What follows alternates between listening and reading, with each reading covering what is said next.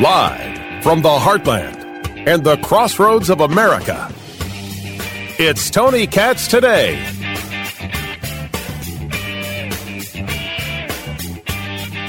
Say Israel is worse than Nazi Germany.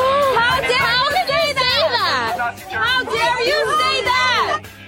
Just another college campus across America. Israel is worse than Nazi Germany. What? Why are you surprised? That's just it. You're not. I get it.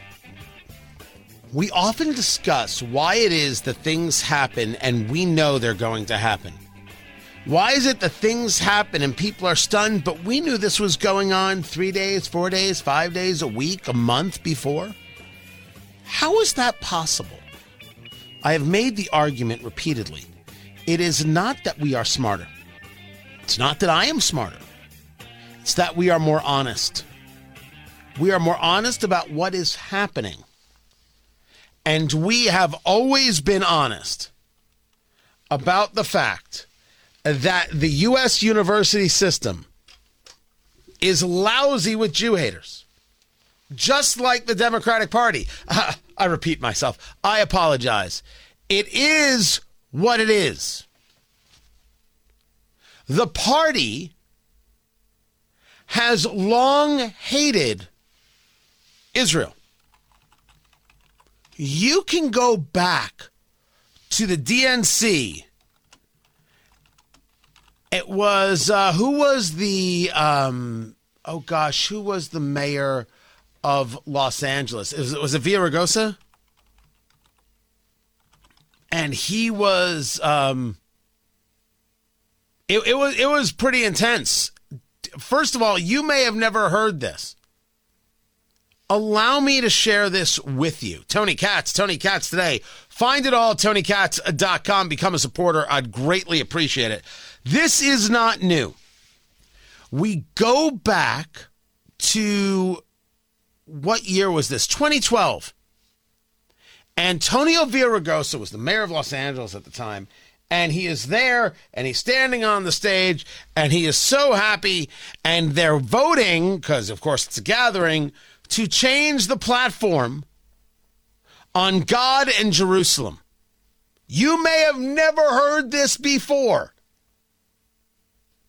Follow this. This is a non debatable motion requiring a two thirds vote. All those in favor of suspending the rules say aye.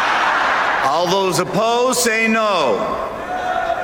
In the opinion of the chair, there's been a two thirds affirmative vote to suspend the rules. So the rules get suspended. Governor, would you like to make your motion? Here's the Uh, Thank you. Mr. Chairman. Uh, this summer, I was proud to serve this party as the Platform Drafting Committee Chair. As the Chair, I come before you today to discuss two important matters related to our party's national platform.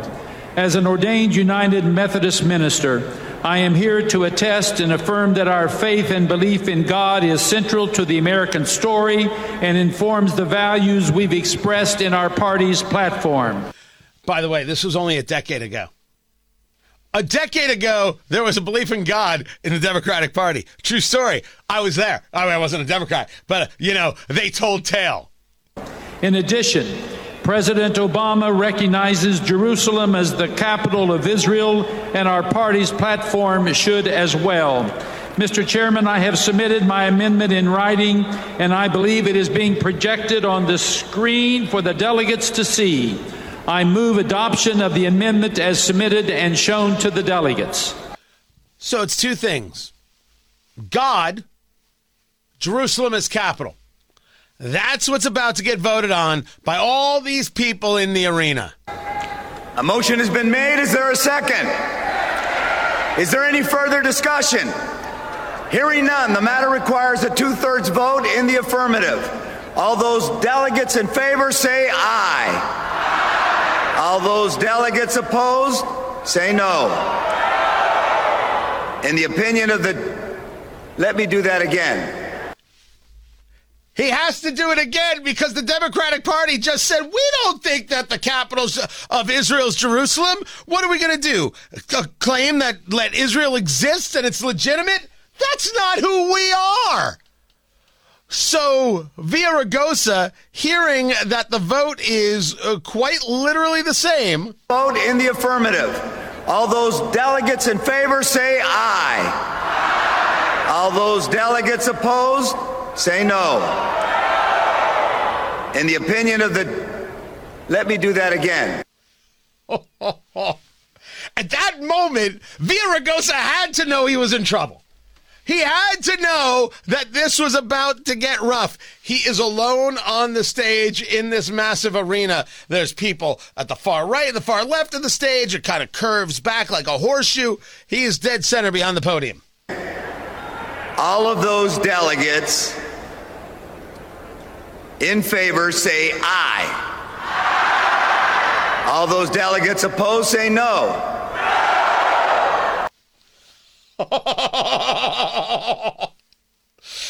Oh my gosh.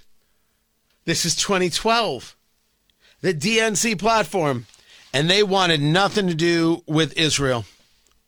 The best is now Villaraigosa is so flustered, so flustered that somebody from the DNC has to come out to cool him down and, and tell him how to get through this. Listen.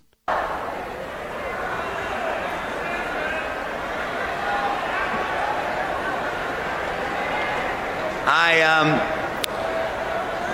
I guess You've got a rule, and then you've got to let them do what they're going to do. Rules. I'll do that one more time. All those delegates in favor say aye. All those delegates opposed say no. In the opinion of the chair, two thirds have voted in the affirmative. The motion is adopted, and the platform has been amended as shown on the screen. Well, we can't have these people saying that. Let's just pretend that we had the two thirds and we'll move on. But we know where the party really is. The Democratic Party has been a group of anti Semites for years. Not every Democrat, that would be insane to say. But as a party, they don't excoriate the Democrats, uh, the the anti-Semites. As a party, they don't shame the anti-Semites. As a party, they don't try to remove the anti-Semites. They invite them in willingly. And it is not some rogue members, as we just proved going back to 2012. It is the party. Tony, Tony, Tony. That's not proof of anti-Semitism. Oh, Tony! Tony, Tony, Tony, Tony, Tony.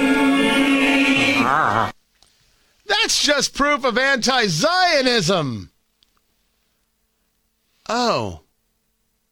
Would you, would you like to explain the difference? Well, sure, Tony. Anti Semitism means they hate Jews, and that's just terrible. But anti Zionism means they're opposed to all that Israeli apartheid going on. And that's really bad, and we shouldn't be in favor of that at all.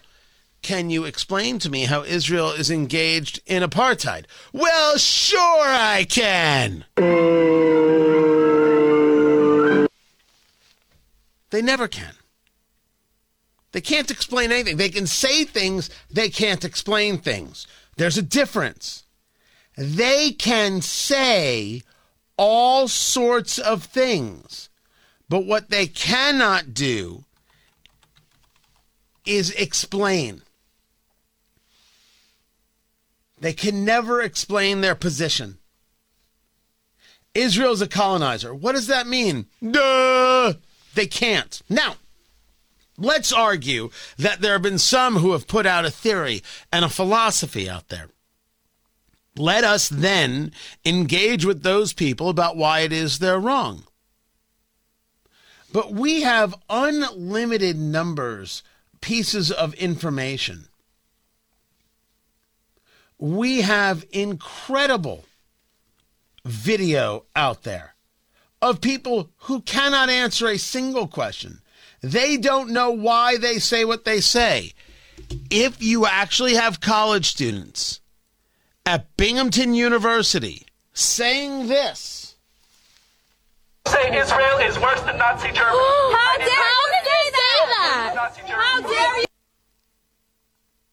who could possibly think that Israel is worse than Nazi Germany? Arabs live throughout Israel. Arabs are in the government throughout Israel. Arabs have businesses throughout Israel, and that hasn't changed.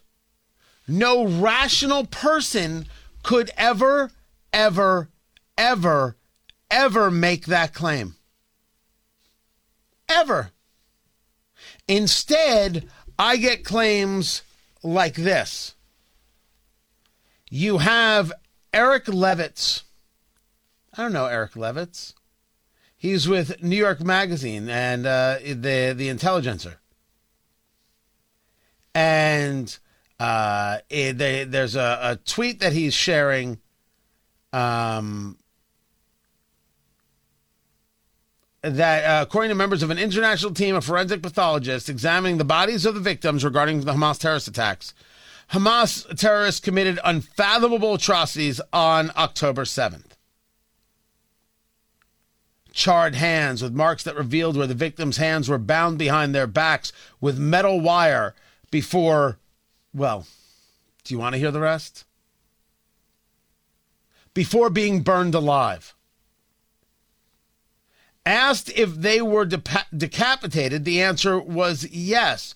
Although he admits, given the circumstances, it is difficult to ascertain whether they were decapitated before or after death, as well as how they were beheaded. That's what the data tells us. Eric Levitz points out that according to this report, which includes corroborating images, Hamas militants tied a parent and child together and burned them alive. He then follows up on it. Why would you follow up on it? He does. Last night, he writes, I asserted that this report indicates that babies were beheaded. This was an overstatement. I should have said that the report established that babies were found headless, a fact that lends plausibility to claims of beheading, but which does not prove them. So you want me to believe Israel is like the Nazis when it's Hamas who has acted like the Nazis, burned parents and children alive together, and you found headless children. You don't know whether it happened before or afterwards. And what you want to make sure of is you don't want to give the opinion that they were cutting off heads while the kids were still alive. That would be just rude. They may have happened after they were dead. We don't really know. And somehow, I'm supposed to believe any claim that these people make about Israel? They can't even admit that Hamas acted in, in pure barbarism, murdering, raping, setting people on fire, and yes, beheading. I'll say it, I meant it, Come after me. I'm not going to worry about whether or not you can handle the truth or not. And I'm not talking about you, I'm talking about them because we know what is. We know it. We see it. We honestly discuss the issues. And in honestly discussing the issues, we know that there are those who don't because they refuse to even engage rather a talking point than reality. And I've got much more to break down this subject. But if you want the list of college campus anti Semitism, that is at TonyKatz.com. This is Tony Katz today.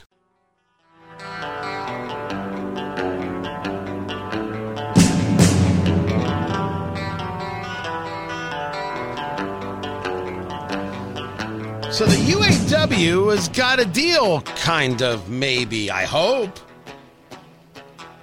It is with Ford, and it may mean uh, that GM and Stellantis are right around the corner. Tony Katz. Tony Katz today. Find everything at tonykatz.com. The phone number 833 got Tony 833 468 8669. I've got so much more in terms of the proving the bigotry of the of the political left, their unwillingness to call things out, their unwillingness to be honest I, the, the, the anti Semitism subject, it's not going away because the college campuses keep making this a story. because people like Rashida Tlaib and Ilhan Omar, uh, in their no vote the other day, keep making this a story. Congressman Andre Carson of Indianapolis sharing in that bigotry, but Thomas Massie also voted no. I will get into all of it, the Republican from Kentucky.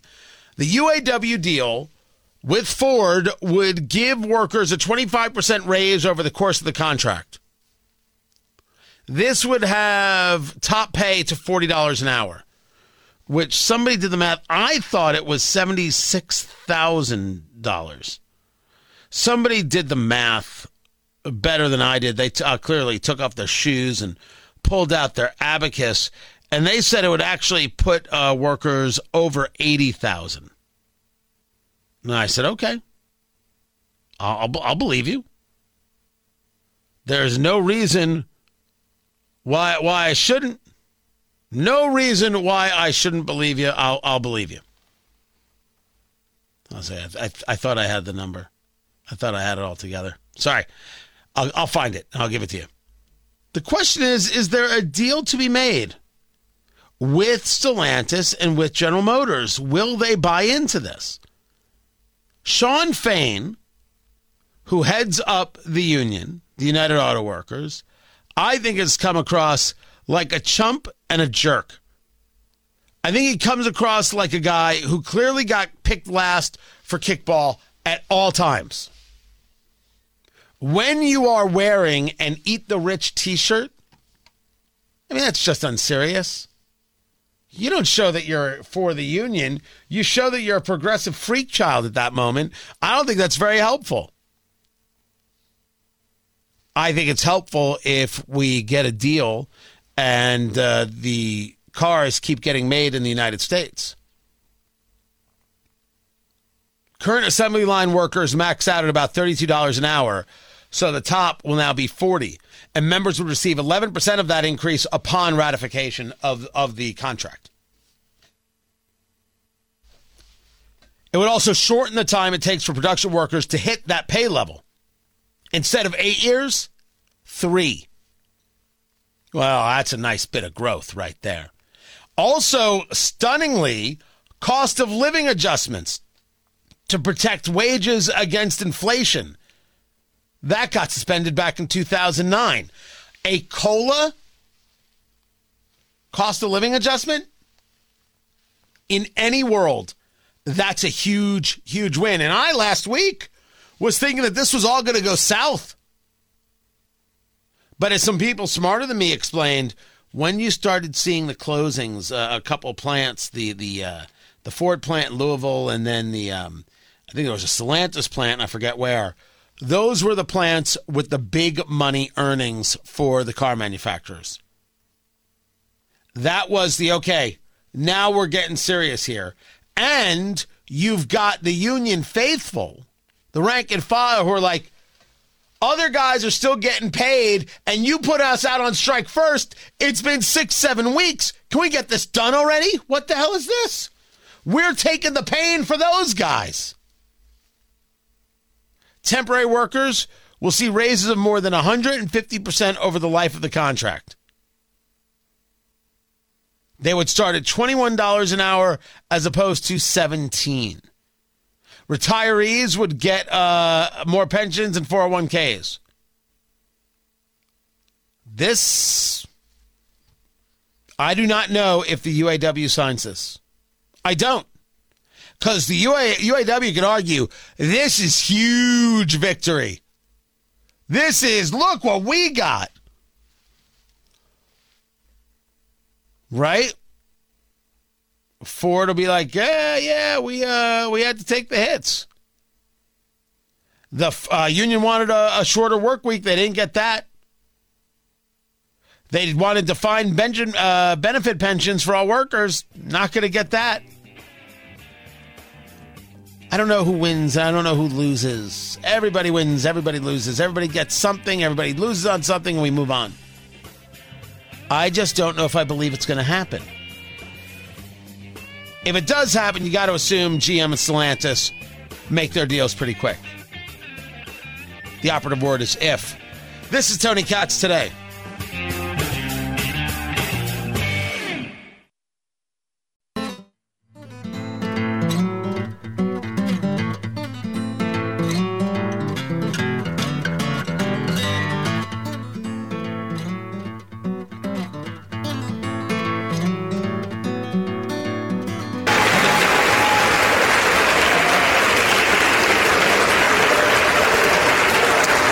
Therefore, the Honorable Mike Johnson of the state of Louisiana, having received a majority of the votes cast, is duly elected Speaker of the House of Representatives for the 118th Congress.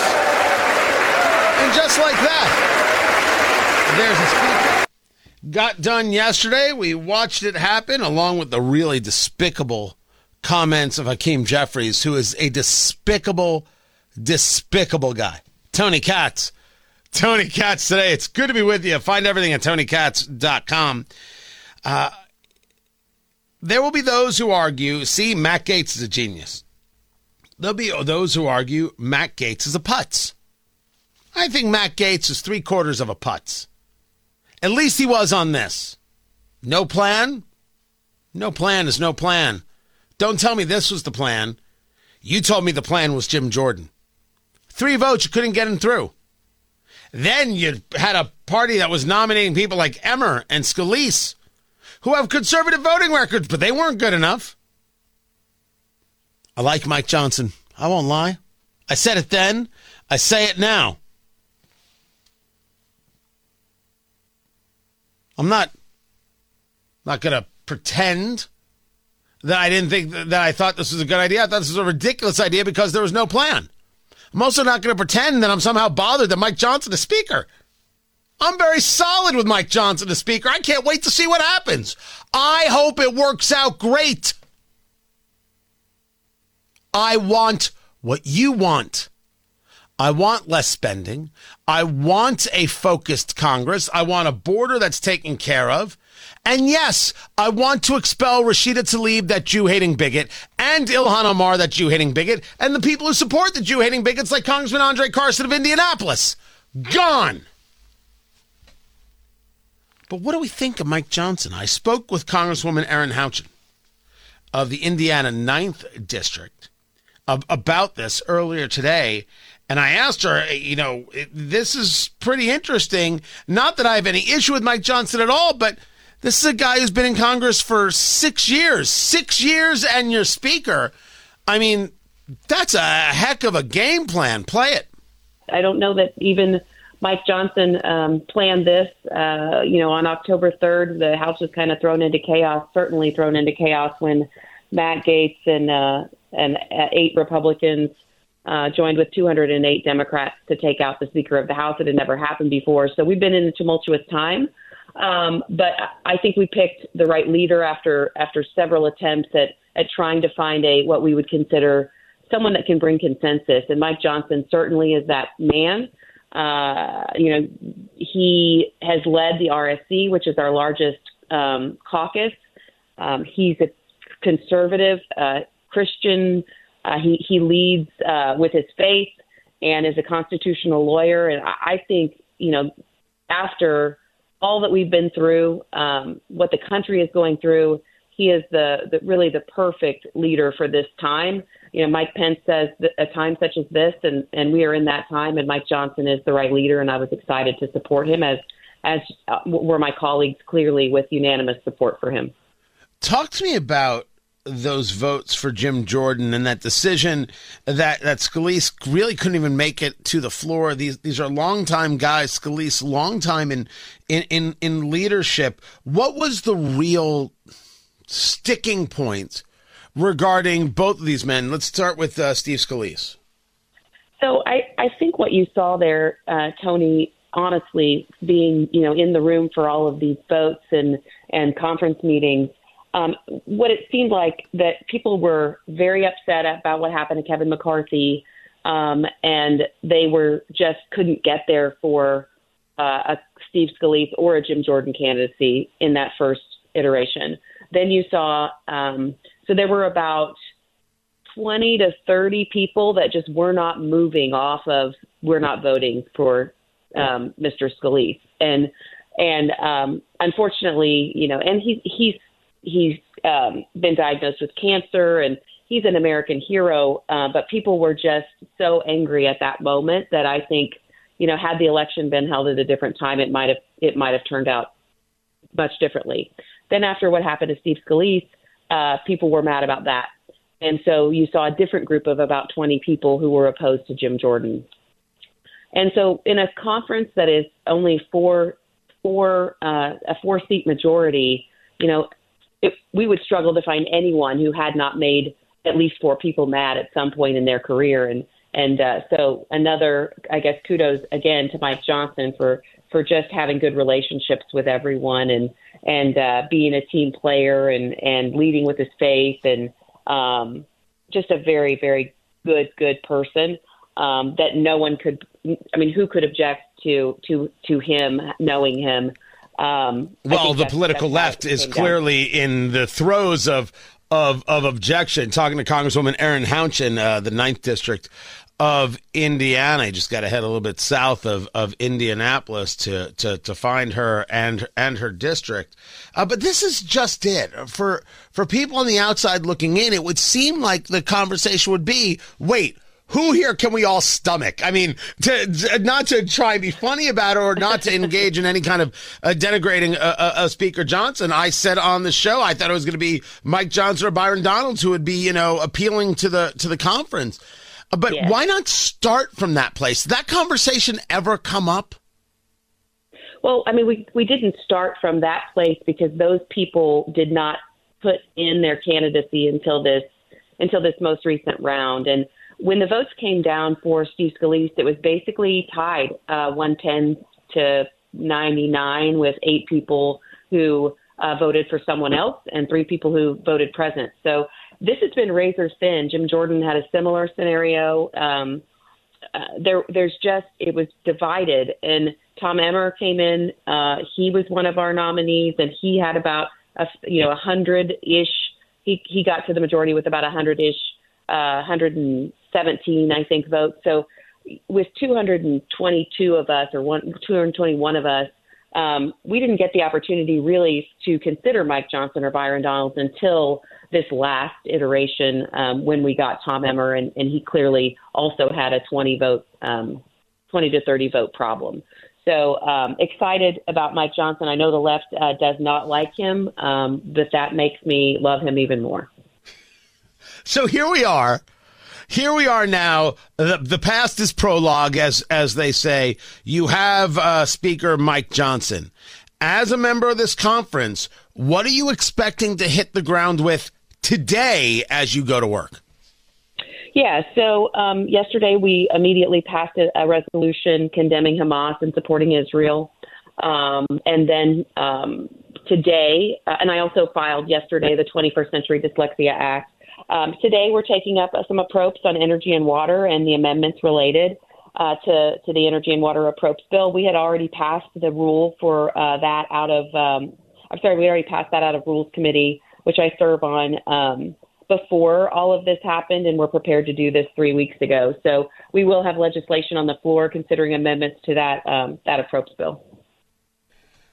The appropriations bills, there are 12 of them. And one of the things we heard from Speaker Johnson is that there will be no more omnibus spending. Uh, there, you're going to take up spending bills individually. You're a fan of this? Absolutely, yes. That is the best transparency for the American people. An omnibus, you know, leads us to throw things into to what is called Christmas trees or Christmas tree bills, and um, I think it's easier for the American people to digest in 12 separate bills. The Senate doesn't typically operate this way, but this was a plan that that we started with Speaker McCarthy that has prompted the Senate to start to consider mini buses versus uh, the approps bills. But at a minimum, the House of Representatives wants to get out all 12 of our bills um, and have those considered um, individually versus together. And that is something I think we should see. My thanks to Congresswoman Erin Houchin of the Indiana 9th District. By separating the things out, we actually get to see what's being voted on and who's voting on what, where they actually would be on these uh, omnibus bills. You put this massive thing together. Well, there are things I don't like, but things we have to have, so I guess I have to vote for it. And therefore, it, it allows for more abuses of the system. If you ask me, I'm absolutely in favor of this. I have no issue with this. None. But I do not know as of yet if this is going to lead to less spending. I do not know if we are actually going to be seeing reductions. I don't know yet. We won't know until we see it. So there's no way to comment on whether or not Mike Johnson is going to be able to do the job until he does the job. So I'll wait. I'll wait. But I, I, I must be clear. I, I have nothing to apologize for. A plan would have been better. A plan would have been better. Do I think it's the end of times? No. I think that it went on a week too long and did create news stories that were unnecessary for the right. They didn't need this. They did it to themselves. They did it to themselves. If you say to me that doesn't matter, it matters. You want to win elections. In order to win elections and you have a majority, you actually have to, I don't know, focus. Can't focus if you can't choose a speaker and you keep nominating people. No, we'll nominate this one. No, we'll do this one. No, that one doesn't have the votes. No, we'll bring this one on. They lose three times in a row, losing more votes each time. Okay, we'll try this one. No, that one doesn't get to the floor. Doesn't play well. But as we often discuss here, the political left always overplays their hand. And the very despicable um, Hakeem Jeffries did that yesterday. This was the leader of the Democratic Party in this really awful speech he gave introducing Mike Johnson. He's there standing at, at, the speaker's podium, and he is just a rambling, you Republicans are terrible mess. And then he says this. Sorry, let me try that again. And then he says this. We faced adversity on September 11th, 2001, when the towers and the Pentagon were unexpectedly struck, killing thousands of lives in an instant. We faced adversity right here in the House of Representatives when on January 6, 2021, a violent mob of insurrectionists incited by some in this chamber overran the House floor as part of an effort to halt the peaceful transfer of power. He's just gross. There's no end to the grossness. There's no end to the to the to the despicableness. None. I'll, I'll get into more of it coming up in, in, in a little bit. I only hope for good things with Mike Johnson. I really do. I only hope the spending gets under control, as I've been desiring for a decade. I only hope that there is some strength and there is some conviction and there is some pushback and there is some fight and there is victory on the things that need victory. I hope. Now, let's see. I'm Tony Katz.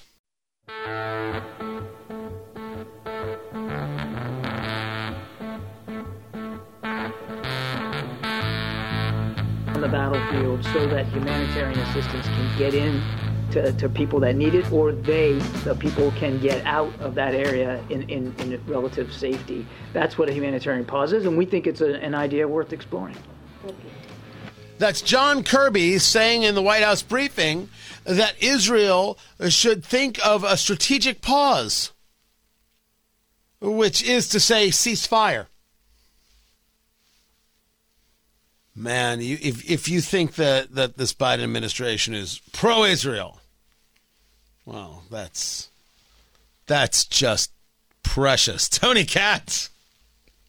Tony Katz today. Sadly, I've got more on this subject. It's it sucks so much to have to break this down. But if I don't, I'm not doing the job. This comes from so many angles and in so many ways, it's insane. I, I will get to more of it. Uh, it is Jamal Bowman who gets charged. That's right. The Democrat progressive from New York got charged with pulling the fire alarm. Who knew it could even happen? Not me. I, for one, am very surprised. Charged with pulling the fire alarm, it's just a misdemeanor. I don't know why it's just a misdemeanor, but it is. He could get up to six months in prison. He's not going to get six months in prison. He has entered into an agreement with the D.C. Attorney General. The charge is withdrawn in three months if he issues a formal apology to Capitol Police and pays a $1,000 fine. Pull the fire alarm to stop Congress from uh, engaging debate and voting on legislation. Put people's lives at risk. Claims that he was in a panic he didn't realize, he thought he was opening the door. He didn't realize he was pulling a fire alarm. Does anyone, of course, no one believes that. No one should believe that. There's nothing there uh, to believe. The beauty of being on the political left is you can get away with anything. That's what it's showing. But sometimes the political left is forced to deal with a reckoning. This brings us to the governor of New Jersey, Phil Murphy. The governor of New Jersey is very, very unhappy. Why is he very unhappy? Because it's being reported that a school district, the South Orange Maplewood School District, believes ending Halloween celebrations will help them move forward in building equity, fostering inclusion, and building a sense of belonging throughout the schools. So they've canceled Halloween celebrations during school hours to foster inclusion. To which Governor Phil Murphy states on X Twitter Seriously? We can't let kids celebrate Halloween? Give me a break. These are your people, Governor. These are your leftist people. This is what they do.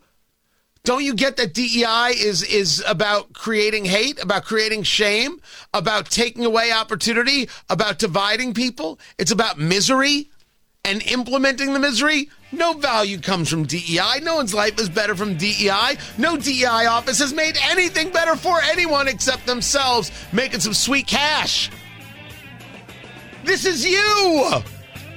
Stand up to this stuff and say this DEI stuff is nonsense.